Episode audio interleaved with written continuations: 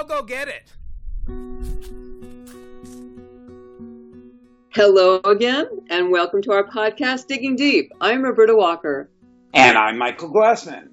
We're two landscape designers that have been working in the field for, let me tell you, well over 25 years. But we're still really young. Yes, especially young at heart. Young at heart. And through our podcast, Digging Deep, we want to bring to you the experience, the years, the challenges, the ups and downs, and what else, Michael? Our foibles, mistakes. We don't make mistakes, of course. Our stories. We've got a lot of good stories. And our ideas to help you create the most wonderful landscapes for you and your family. Yeah. Yeah. Well, you know, here we are in Northern California, Sacramento to be exact. And for quite a while now, we've had 70-degree weather. So our trees are in bloom. My bulbs are up. They're not quite blooming. My anemones are. And we're having an early spring. So Michael and I want to talk a little bit about spring and the romanticism of what you're looking at in magazines versus the maintenance of what you're looking at in magazines. Yes. Yeah, and give you our ideas. But, you know, I also want to say this. 2020 was a shit of a year. Let's just say it. Let's just call it what it is. You know, we had, for the third year in a row in California, we had wildfires that devastated the state. And not only that, the air quality. And then we had COVID hit all over the planet. I don't even want to talk about the political scene because it's just not worth going into at the moment. But when spring comes, and I must say that throughout the history of this planet, there's been ups and downs and ups and downs and plagues and Spanish flus. But one thing is constant, and that is the seasons and spring. And spring brings renewal. And I'm feeling it totally. It's like I can breathe and the colors are coming out. I'm just so loving it. So that's what we're going to talk about. But that's my little, there it is. There's my little. I love spring, too. I have to say the only thing that I dread when spring comes out, for those of us that are allergic and have hay fever and our allergies are coming up. So, yes, you take a deep breath if you can breathe. So you double dose on your allergy pills and you enjoy all the beauty and the color. But for those of us that are allergic to 31 things, I'm in the field, you know, 31 different landscape items that I'm allergic to. I sometimes cringe when spring comes, because I know hay fever and my allergies are going to be at the maximum. So that's a little aside to the only problem with spring. Well, let me actually introduce a book that's called The Allergy Fighting Garden. It says, Stop Asthma and Allergies with Smart Landscaping, and it's written by a man named Thomas Leo Ogren, O-G-R-E-N. What's wonderful is the book is divided by hedges, by trees, grasses, perennials, and if you have a problem, you know, this is for your garden. This is a wonderful book, you know. Oh, good. Yeah, I'm taking note of that because as I said, it's one of the things that I love spring, and I love the color, and I love what happens with all the plants. But I will say, because I'm allergic to so many things, it's like, oh my God, the head starts pounding, and luckily I've got ways of dealing with it. But you know, for those of us that have allergies, spring is not as wonderful as to other people. Yeah. I have friends that suffer as well, but do check out this book. It's by 10 Speed Press from Berkeley, so he's done a lot of research. But let's go on to the beautiful blooms that are coming out. And one thing I was talking to Michael about was I think one of the most romantic-looking vines are the wisteria varieties. Yes, love it, love it, love it. They are absolutely beautiful, and so many of my clients want wisteria for that same romantic beauty. But let me tell you, they grow to their trunks become like tree trunks. Absolutely, yes. They're extremely, extremely hardy. They're very invasive in that sense. In fact, I have a funny story. My mom rest in peace. She used to have redwood trees, and she planted wisteria, and her 30 and 40-foot redwood trees of wisteria grew right on up. When they were blooming, it was incredible. It looked like the redwoods were blooming, but they got so heavy laden with the wisteria that it actually pulled down the tops of the redwood trees, and some of her trees literally broke in half because of the weight of the wisteria. So, you know, the good thing was, yes, they looked beautiful. The bad thing is it absolutely destroyed some of her redwood trees because of the weight of the wisteria and how invasive it was. So if you're going to grow it, which you certainly can, but you want to make sure that you have a proper trellis. Normally, with something like wisteria, I would use a steel trellis, although you could use a trellis, you know, 6 by 6 posts. But anything that you grow that on that's susceptible to rot will rot, because the wisteria will far outlast a wooden trellis. And if it comes with a nice little wooden stick at the nursery, right. That'll be history. Yes, and for those people that don't know, there are different colors of wisteria. Yeah. Most of us think it's only purple, but there's a white wisteria. Stunning, absolutely stunning. There's a purple one. There's also a lilac, kind of a blue color. And surprisingly enough, there's a pink wisteria.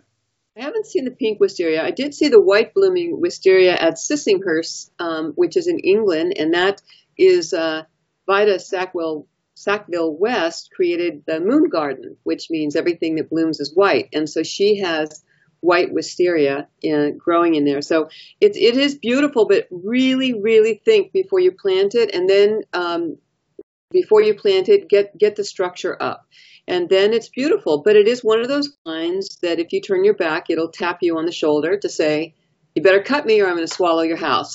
Exactly. The other thing that I have to say, I mean, when I think of wisteria, years ago, there was a special exhibit at one of the museums in San Francisco, and the exhibit was bonsais. And there was the most spectacular, it was a 300-year-old wisteria bonsai. The whole thing that might have been 2 feet tall by about 2 feet wide. And it was, it had been cultivated and worked on and everything. But it was a little wisteria tree, and as I said, it was close to 300 years of age, and if you can imagine this little teeny tree, bonsai, blooming these purple blooms, it was one of the most magnificent things I've ever seen, but I'd never seen a wisteria bonsai, and this was unbelievable. You know, I'm glad you brought that up, because there are wisteria, and I'm going to put in parentheses, trees that you could buy. So they're pruned at the nursery to be a single trunk. You have to keep them like that. They're going to always want to bolt into, what they are. But you can get what's called a standard or tree form. But wisteria takes patience and it takes attendance. So if you're someone that doesn't want any maintenance, stay away from vines. Yes, and since you mentioned that and we're talking about our mistakes, many, many, many years ago, I bought a wisteria tree for my wife and I and put it in our front yard in our last house. And I loved it because I loved the blooms. And I have to say, I eventually took it out because there was more maintenance. It would shoot out these big long canes and big viney things. You're constantly having to prune it. You're constantly after cutting it. You're constantly after look after it. I have to say, when it was blooming, it was gorgeous, but I've never worked so hard to try to control something. And I finally got to the point where it's like, I've had enough, and I took it out. So you're absolutely right. As a blooming standard tree, it's gorgeous, but you have to be prepared to stay on top of it 24/7. Yeah, and if that's what you like to do, it's something wonderful to have. But almost any vine, or I'll say every vine, let's do that, every vine is going to take maintenance, either from the training in the beginning to the continual pruning to keep it where you have it trellised. So, yep. Yeah. Even climbing roses, which are so beautiful, and I have climbing roses too, but in the beginning, I was up every season, actually a couple times a year, weaving the soft canes before they hardened through my trellis. Oh, yeah, it's. You know, people say I want low maintenance, and you'll get a kick out of it because you're in the same field. I don't know of anyone that it'll ever say to you as a client, oh, I want a high maintenance yard. Everyone loves I want a low maintenance. And our biggest joke is, oh, we thought just the opposite. You wanted a high maintenance yard, you know. And you're right, vines, no matter how controlled they are, they take work. You have to cut them back. You have to weave them in on the trellis. You have to keep an eye on them. Otherwise, they'll just keep growing and taking over. They will. Although, here's the good side of them. I mean, there's many good sides, not to mention how beautiful they are. But I just planted, so far, just the front yard of 5 acres, which were 550 plants. But for screening all along the fence line, and they had what's called a hog wire. We talked about that last time, you know, a 4-inch square wire, because it's kind of like pasture. But I planted Carolina jasmine all the way down the fence, maybe 150 feet. And Carolina jasmine, it blooms yellow, and you could see them alongside the freeway sometimes, because each plant will get about 8 to 10 feet wide. It'll, you know, stack up about 5-6 feet, and the blooms are stunning. But for a wire fence like that, it's great for screening. Absolutely, and it's called a Carolina jessamine. And it's Gelsemium sempervirens, and you're right. It's an evergreen. I love it. It's funny because you don't see a lot of it. A lot of people don't use it, but it's spectacular, especially when it blooms. Right. Well, I think maybe people make the mistake of planting it in a little area, and then they see what a monster it becomes instead of putting it. But I've seen it along the freeways. You know, they'll plant it, you know, to keep the erosion. Right. You know, ocean control.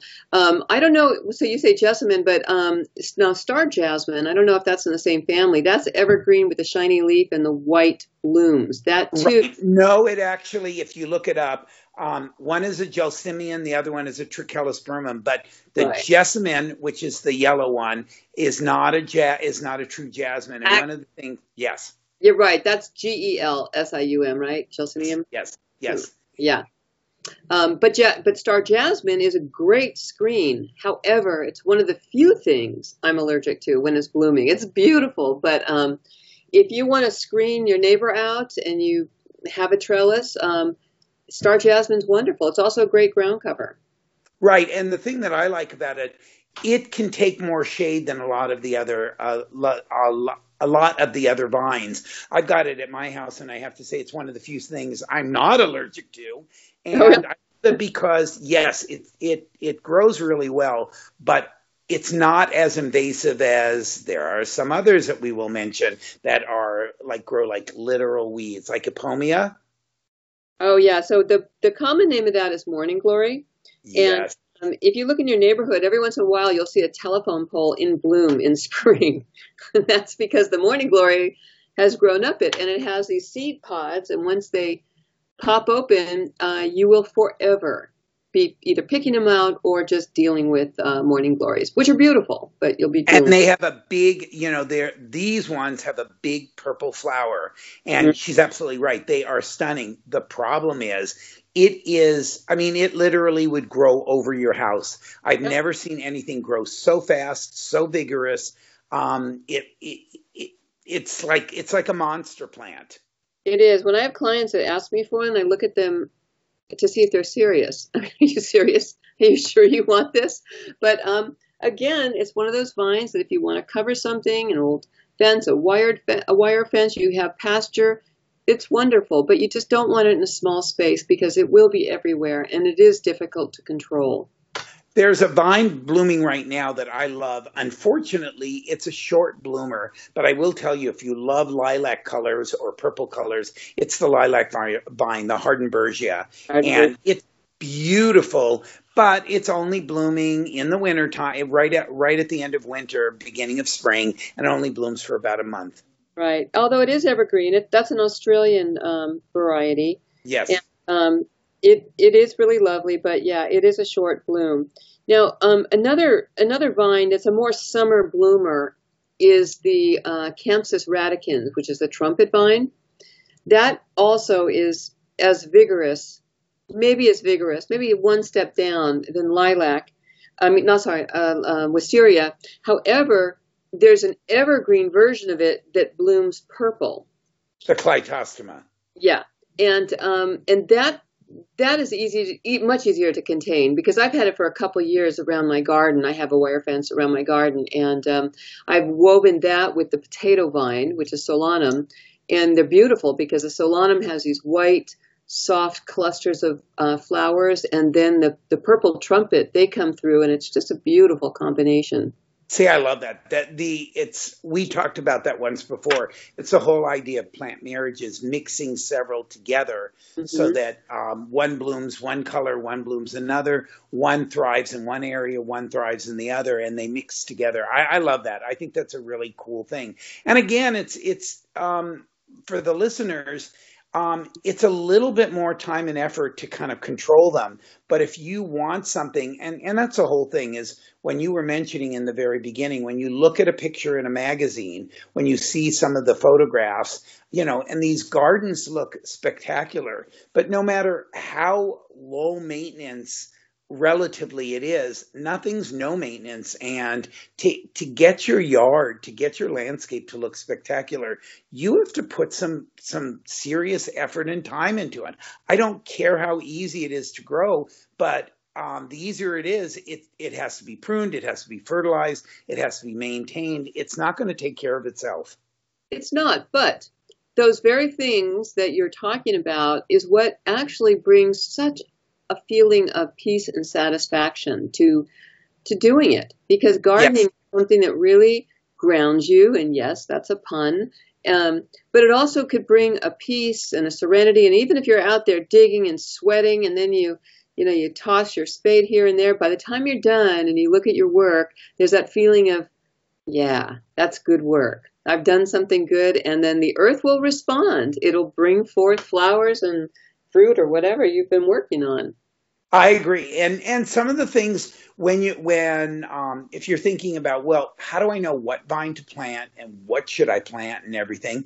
One of the things that I would say is first decide, what color do you want? Do you want it to be an evergreen? Do you want it to lose its leaves? What colors do you want? Because I will tell you, for a myriad of colors, one of the most spectacular is a deciduous clematis. They lose their leaves in the wintertime, so they look like bare sticks. But if you want vibrant color, it goes from white to pink to purple to blue to magenta to red. I have never seen a myriad of flowers and color as you will find in clematis. Right, and there are evergreen varieties as well. Yes. But again, that's a very vigorous vine. Yes, absolutely. You need to plan for it. I love that. I don't know if you've used it for people that love purple, the Jackmanii, which is the most vibrant purple flower. I love that one. It's just amazing. That's all you can say. It's amazing. Yeah, actually, I'm waiting for that to come for a client. You know, Michael and I, we're designing gardens all year long, and at this time of year, when it's time for planting, there are no black-eyed Susans. There's no, most of the perennials are not back yet. Even the lavender, right now, the only lavender we can get is Spanish lavender, which is not one I plant. And the vines as well. There's some white clematis out, but the Jackmanii is not out yet. So, you know, that's another thing that you have to know is when they're available. And yes, choosing your color, choosing what you want, but again, what's really important is where are you going to put it, and what have you done, for it to come? I don't know if you found it, but this is going to be a very unusual year because I've been talking to some of the nursery people, and there was such a push for stock last year, 2020, that a lot of the specimens, even the common things, are all sold out, and it's going to take a year for them to restock. So it's like the common things that you think you can just go into the nursery and buy, they're not available. And it's very funny going into, whether it be wholesale or even retail, I've been asking for things and they go, we don't have it, and we don't know if we're going to have it this year because we sold out so many last year. I can't get kumquats right now. I know. Yep. We tried to get, one of our clients wanted a Eureka lemon. There's none, nowhere. Oh. I mean, period. It's just, it's amazing. And the common things that you would think, oh my God, I find that, I see that everywhere. You just ask for simple things and they go, sorry, we're sold out. Yeah. I did see at Costco, at one point I saw these espaliered lemons, and I thought, oh, those look great. And then, I don't know, like 3 weeks later when I needed it, I told my contractor, go, send your wife to Costco. Well, they had espaliered mandarins and espaliered limes, no lemons. No lemons. Yeah, so, it's really, really strange what's going and what used to be available, very easy to get.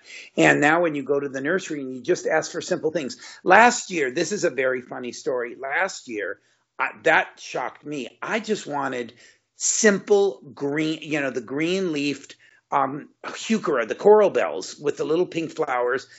They're great, understory underneath oak trees, not directly under the oak trees, but further out. And they do really well. And I went over to several nurseries, and all of them said they were totally sold out. They were not cultivating them, and they didn't know it would take at least a year to get them. Is it the lime green ones you're looking for, or just the regular? No. The regular, normal, the drab, the lime ones everyone had, the very unusual leafed ones. This was the common green heuchera that has the little pink flowers. There was no Green Acres didn't have it. No one had, just the plain coral bells.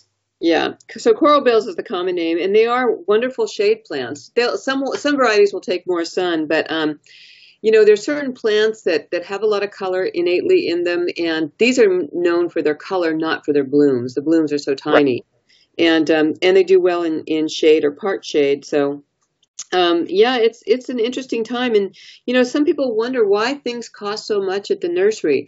And you have to understand, they'll propagate something, and when it's big enough, it goes into maybe a quart size container, and when it's big enough it goes into a 1 gallon, and then a 5 gallon, and the 15. By the time that little plant gets to a 15 gallon, the nursery has been nursing it along for maybe 5 years or more.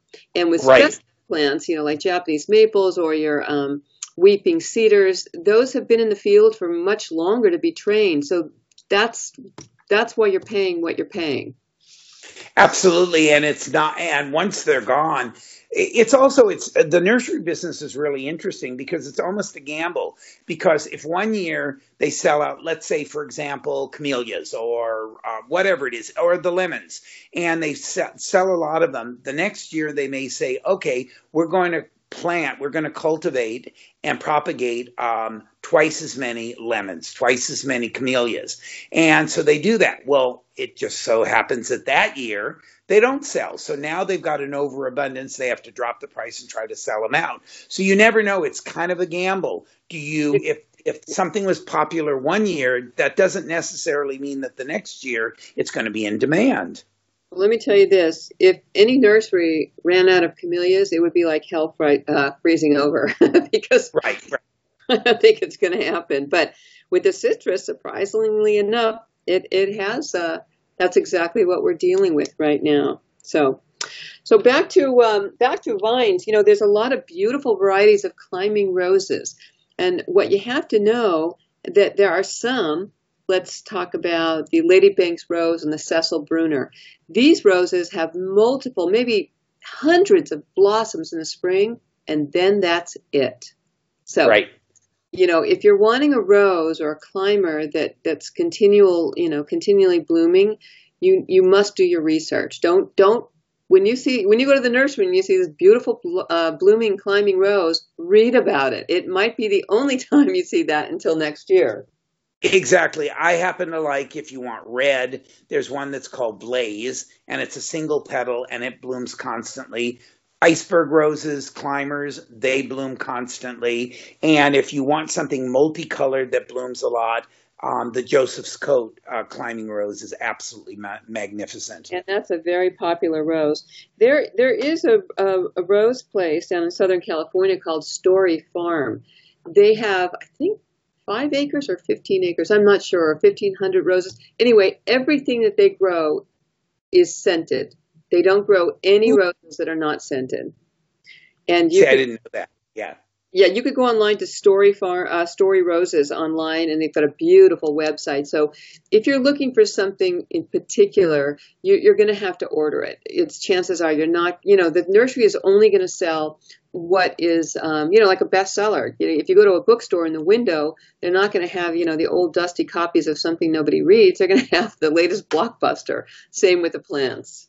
Right, right. And that's, and it makes sense, because you propagate something that's a good seller. Why propagate something that's just going to sit there for long periods of time that you have to take care of? So that, you know, it's supply and demand. Yeah, unless you're a collector. And if you're a collector of roses, then you're going to, there are many sites that have the old roses, the English roses, the, you know, the scented roses. So there, you know, there's something for everyone. That's what's so great about gardening. You could find almost anything, although you may have to order it. And you also need to check to see if that particular plant will grow in your area, your zone, which is the you know, the coldest it gets and the hottest it gets. So so let me ask you, what's your favorite vine?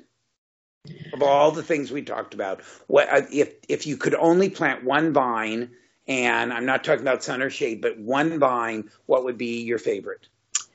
You know, that's interesting. I've not thought about it, but I'd have to say that I would go for the trumpet vine, because it's a hummingbird attractor.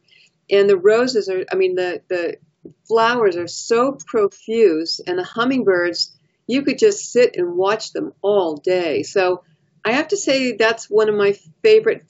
Clematis, yes, but it doesn't have the action that the does. So yeah, so I would say, you know, trumpet. Although I haven't planted it because I don't want to deal with it. I understand. It's like something that when you look at and you're totally attracted to, and you go, oh my God, that's beautiful. Not necessarily in my yard, but it's absolutely something that you're attracted to. Exactly. You know, another great vine is the passion vine, Passiflora. And I love those. It's like an alien. It's unbelievably beautiful.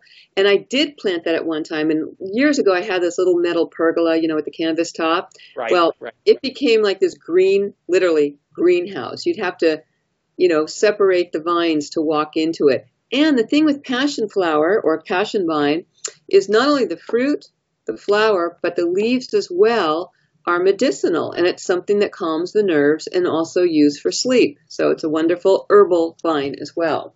And there is a variety of it, which I became familiar when you go to Mendocino. It's a red, it's kind of a coral red passion flower, and it's Passiflora Jamesonii, and it literally is kind of a coral colored red flower rather than the purple passion flower that everyone knows about. And the red one, or the kind of corally red, it's pretty spectacular. I bet. I wonder if it grows here. I've been to the botanical garden in Mendocino, and I mean, everything they grow there, because they have the, you know, they have the weather. Right. It's like 10 times the size, and it's beautiful. I mean, it'll grow here, but again, you have to be real careful. If we have a heavy frost, it'll die back, and it may not come back. So I've grown it, and I've been successful with it. It's just a matter of keeping it alive. Heavy frost. We had one day of frost. That's it. One day I went out and I covered my citrus trees, which is no easy thing to do, and it was windy, you know. So you tack it down and up it goes, and then that was it. One day. So that's amazing. Pretty amazing. Yeah, I think we're in for it for summer here. And that's another good reason to plant a vine. If you have an open work pergola that's metal, vines, even grapes, if you want to deal with the rodents they attract and the mess that they leave, any kind of vine will cover a trellis, and that'll give you shade. Yep. Excellent idea. Yeah, and grapes, you know, in our area, obviously, you know, California is grape growing, and they do really well. But again, it takes persistence, because they you know, it's yummy fruit. Squirrels love it, rats love it, birds love it. So you know, to get a good crop that hasn't been picked over is not easy. Exactly. Yeah, the same with pomegranates. Boy, you know, it's a race between you and the squirrels. So, and the birds. So anyway, You really, to grow fruit is wonderful, but and over time you'll have enough on one tree to satisfy everybody's needs. So it's just the beginning, and that you have to really, you know, give your attention to and do the pruning, you know, like we're talking about with the vines. But so as you look around you and you see beautiful things blooming in all these magazines, I saw this article in Veranda about how gardens have saved us through COVID, and they have magnificent gardens, but understand that those gardens that you're looking at in the magazines take work. Absolutely. They don't take care of themselves. They're not no maintenance. The only thing that's no maintenance is silk flowers and painted concrete. Yep. Isn't that lovely? Yeah, right. That image. Oh, I can just see it. Right. With some corrugated metal overhangs. Yeah. Yeah. Yeah. Exactly. Yeah. Well, you know, there's some people that like it, but anyway, we are talking about gardening, and get your hands in the dirt. And this is the time of year, at least in Northern California. I know back east and Midwest, I don't know, all kinds of things are going on between freezing and flooding and then heat. It's just, you know, I don't know if the Farmer's Almanac can even track what's going on now because of, you know, the climate change. So. It's true. It's true. It's a whole new set of normal, or yeah, if you even call it normal. Yeah, yeah, I get it. So I hope that you've gleaned a lot from our podcast today. You know, we're going on about vines, but both Michael and I have dealt with them and designed them in and built structures for them, knowing what's coming.